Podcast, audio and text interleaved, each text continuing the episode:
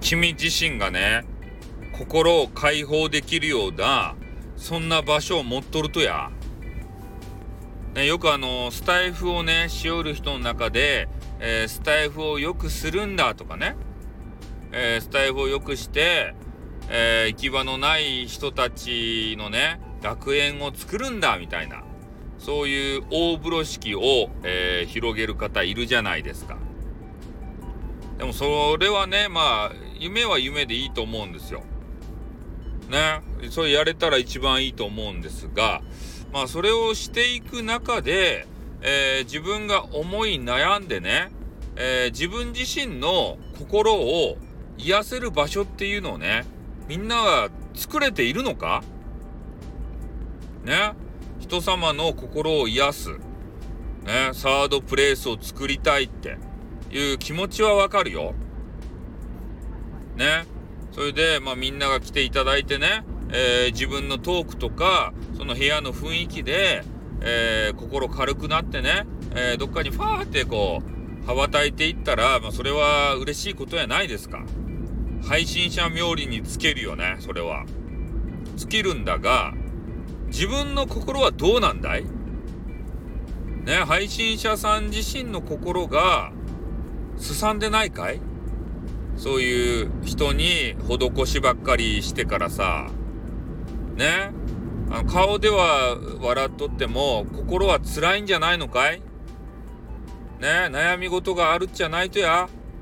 そういうのを、えー、吐き出せる、えー、自分自身のね、サードプレイスはあるとや。逃げ場は。俺はそういうことが気になりますね。ああ。なんとなくね、ライブ開いて、えー、部屋のね、えー、みんな、レター民たちと、わっしょいわっしょいやっていたらね、えー、なんだか楽しい気分になっちゃって、それでそこに来る人たち、えー、がね、えー、救われてるんだろうなと勝手に思ったりとか、えしたりね、自分と同じ時間を共有してくれてると、楽しんでもらえてると、サードプレイス作れてるぞって、いうことを思ってるかもしれんけれども、まあ、サードプレイスをこの提供する側っていうのはね、えー、そこのサードプレイスに行って、あの、癒されることは決してないわけですよ。逆にね、癒す側ですから、ね、その接待側に回ってるわけですから、あの心は癒されませんね。